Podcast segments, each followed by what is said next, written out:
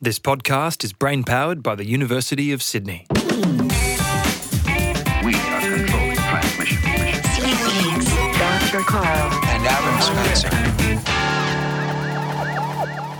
You're listening to the Sleek Geeks podcast with Dr. Karl Kruszelnicki and myself, Adam Spencer.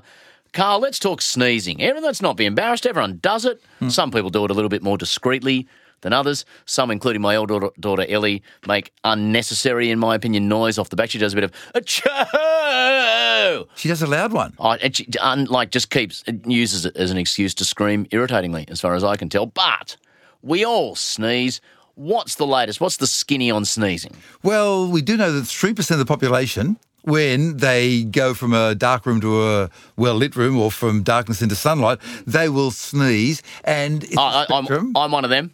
No. Yeah, I, yeah. when the sun hits me, bushka. Is it always the same number of sneezes? No, I like to mix it up a bit. Right, because at one end you have people who, when they just go betw- uh, from one area to another, and there's only a slight increase in brightness, they'll always sneeze exactly three or five or seven ah. times. And at the other end of the spectrum, you've got people who a sneeze is building up. They kind of want to sneeze. They'd like to sneeze. They're just sick of it, just hovering around. Okay, they'll go and they'll stare at the sun, and that forces the sneeze out. Hmm. And that from one end to the other, that's three percent of the population, and it's then passed on to your children.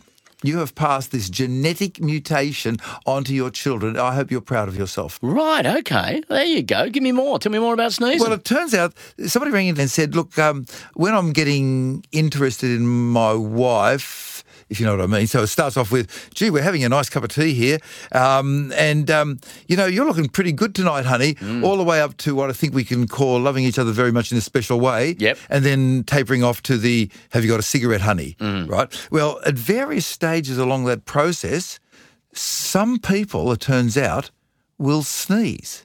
And And- always at the same stage for that person. So this guy was saying, when I'm just about to get thinking about my wife being very attractive tonight, I'm going to sneeze. And it turns out his wife says, I know what you're thinking. right? so at the same stage of his sort of arousal journey, If you wish to use such provocative language, he will regularly. l- sneeze and always Let a sneeze go. Times. Bang, bang. And it's always, and she says, Oh, here we go. Okay, now look, um, I think the bathroom needs cleaning. honey.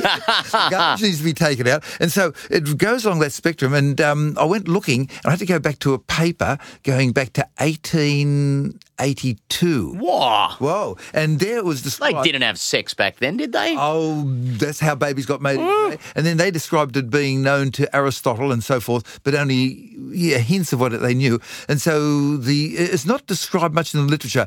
If you're thinking that you have a disease that disease condition that three percent of the population have the photic sneeze, um, this is much much less than that.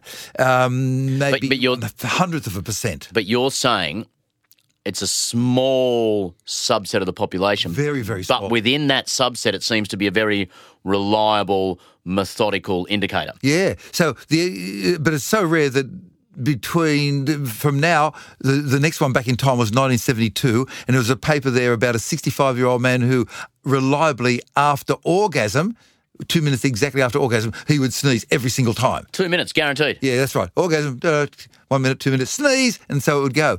So, So, so or, if you can or, orgasm, yeah, put the egg into the boiling water, Yep. sneeze, take it out, soft boiled. that's right. Yeah. There you go. Now there's a use for it. Now, do, do, do, do, do, do, do we sneeze? People often sneeze when they've got a cold. Have we worked this one out yet? I remember you saying it was still up in the air. Do we get colds because it's cold? Um, we have noticed that there is an increase in yes and no. There's an increase in the number of people suffering from the illness called a cold during colder weather, and we couldn't really find out why. And so the get out of my hair and stop bothering me explanation was, oh, now come on, in cold weather, everybody stays indoors and they sneeze upon each other. Right. And therefore, they transmit the rhinovirus in your nose to another person. And that's why you get a bit of an increase in the common cold during the colder time of the year. And the other ones I've heard explain when- if you're out in the wind and the cold, you're more likely to rub your face, and so you might take a germ and insert it back into your system and all that sort of stuff. Ah, well, they found the answer by looking at the germ. Now, firstly, there's is the thing called the flu, and the flu has the runny nose, and it spreads all the way through your body, and you get the sore Aching joints, uh, muscles yeah, and yeah. the gut and everything else. Whereas the rhinovirus is contained to the nose. The symptoms are the disease. You're just sneezing and you're blowing your nose, and you got snot running out, and that's all you got. So we're talking colds here, not flu. What, what have we learned about colds and our susceptibility? the cold virus has realised. I'm giving it a bit of intelligence here. I'm, I'm, I'm They're not stupid, They're not cold stupid. viruses. It's realised that um, your immune system works pretty well at 37 degrees C, but not so well at 31, which is the temperature in a zone in your nose. So outside is the air temperature, and at the back of your throat is 37 degrees C. That's what the air gets humidified and warmed up to. But in between, it's at a temperature of, so there's a zone where it's around 31 degrees C or so, and that's where the immune system doesn't work so well. And the rhinovirus has exploited that weakness of the immune ah. system, and it specifically lives in that transition zone in your nose. So the reason the cold occurs in your nose, it's a sort of Goldilocks, not too hot, not too cold, just right to be in the weak spot of the immune system. And it exploits it. And so, therefore, Cunning little buggers, aren't they? And so in the cold weather,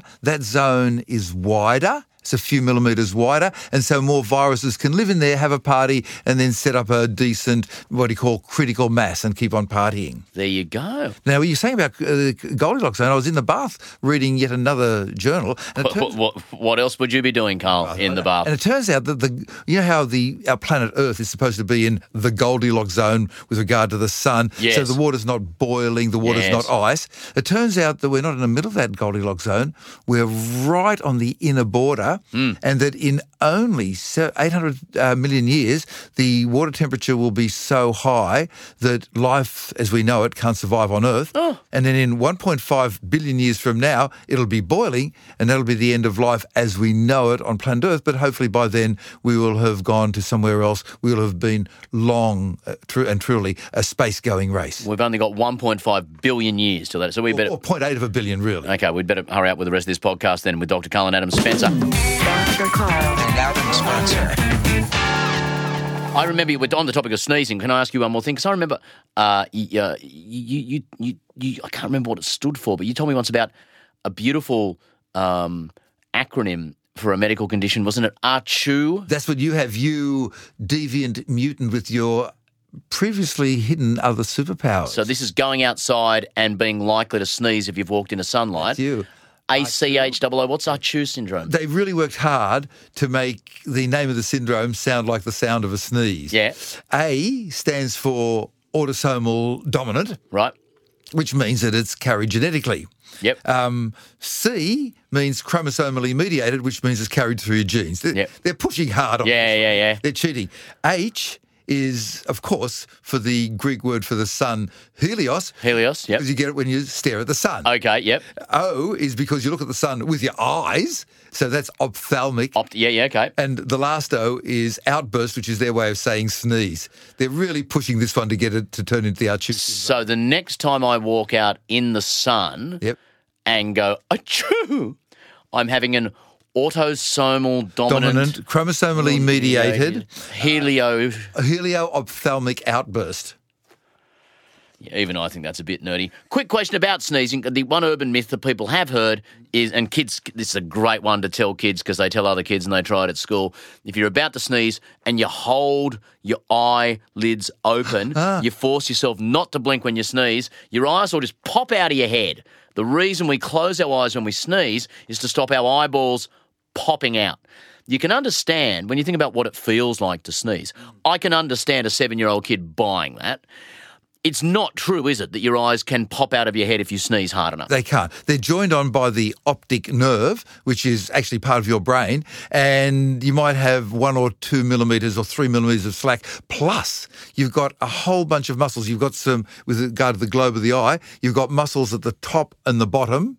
And the left and the right to turn it up and down and swivel left and right. Plus, you've got two muscles that make it swivel uh, about a horizontal axis, so it can sort of go clockwise or anti-clockwise. And all of these muscles, as well as the optic nerve, means that it can't go out. On the other hand, you do get an increase in what they call intra-abdominal pressure, which means your eyes will sort of bulge microscopically, but only millimeters. Pop out of your head? No. Bulge slightly? Yes. Uh, why do you shut your eyes? It's a reflex. Why do you shut your eyelids? It's a reflex. I don't know why we have this reflex, though. It's the science of sneezing with Dr. Karl Kruszelnicki and Adam Spencer on the Sleek Geek podcast. One other thing, quickly, thing someone told me is if you're thinking, if you're about to sneeze, if you really feel a sneeze coming on, if you bite hard on your lower lip to the point where you stop and notice the pain, that distracts the sneezing process sufficiently that a lot of the time the sneeze won't happen.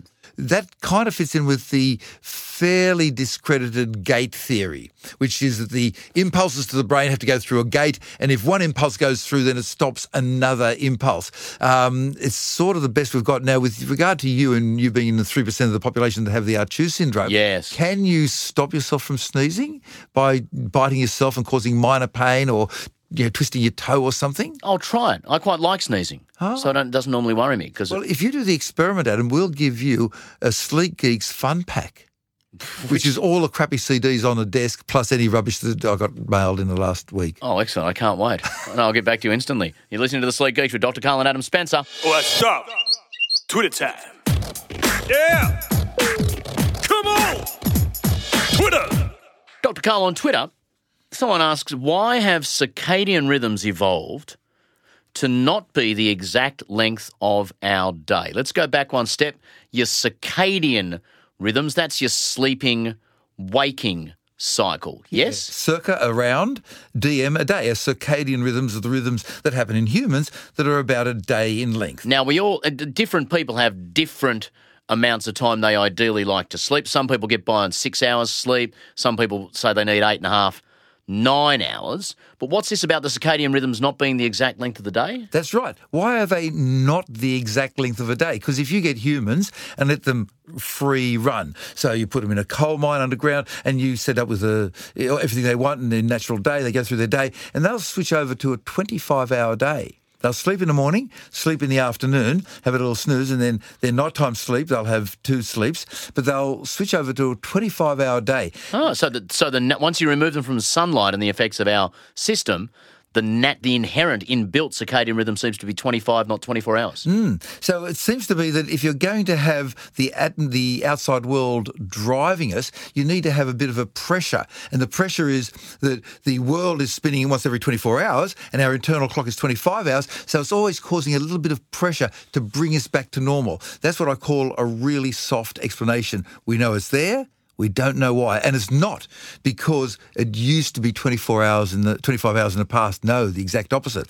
About 220 million years ago, when the dinosaurs started off, the days were shorter, Ah. longer. They were one and three quarter hours shorter. So we can't trace it to some ancestral memory. It's a mystery. And our days are continuing to slowly get longer because the rotation of the Earth is slowing down. Is that right? Because of friction of the ocean on the ocean floor and the continents. If we just had the Earth as a steel ball with no atmosphere and no oceans, it'd always stay at whatever it is, 23 hours and 56 minutes. You have to throw in the four hours, four minutes because the Earth moves a little bit around the sun, so you have the sunset thing happening. So then, if you throw in an atmosphere and then throw in oceans, you get movements, and that then causes a change which gradually slows down the rotation of the Earth, which then means that the moon is going to move away, and it's moving away from the Earth at about four meters per century, and that means that in only 50 million years from now, the moon will be so far away, it'll be so small to the naked eye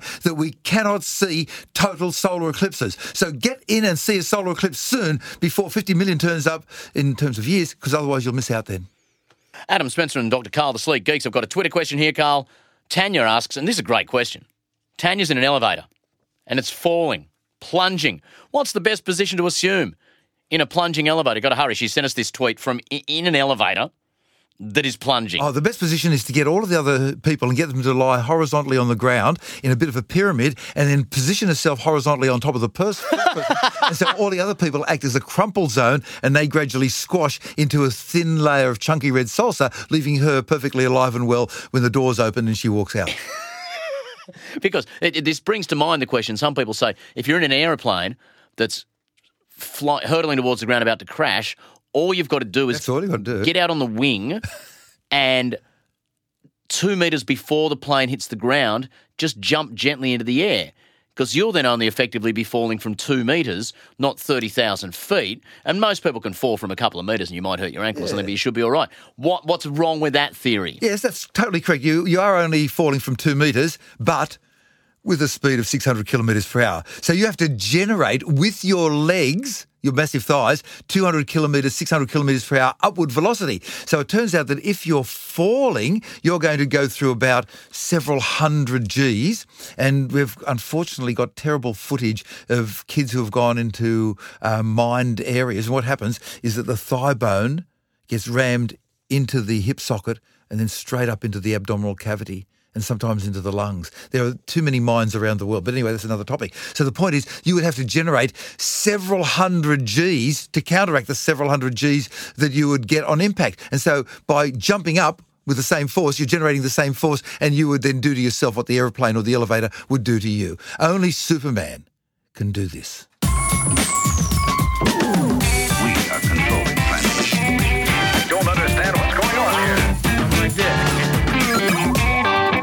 cakes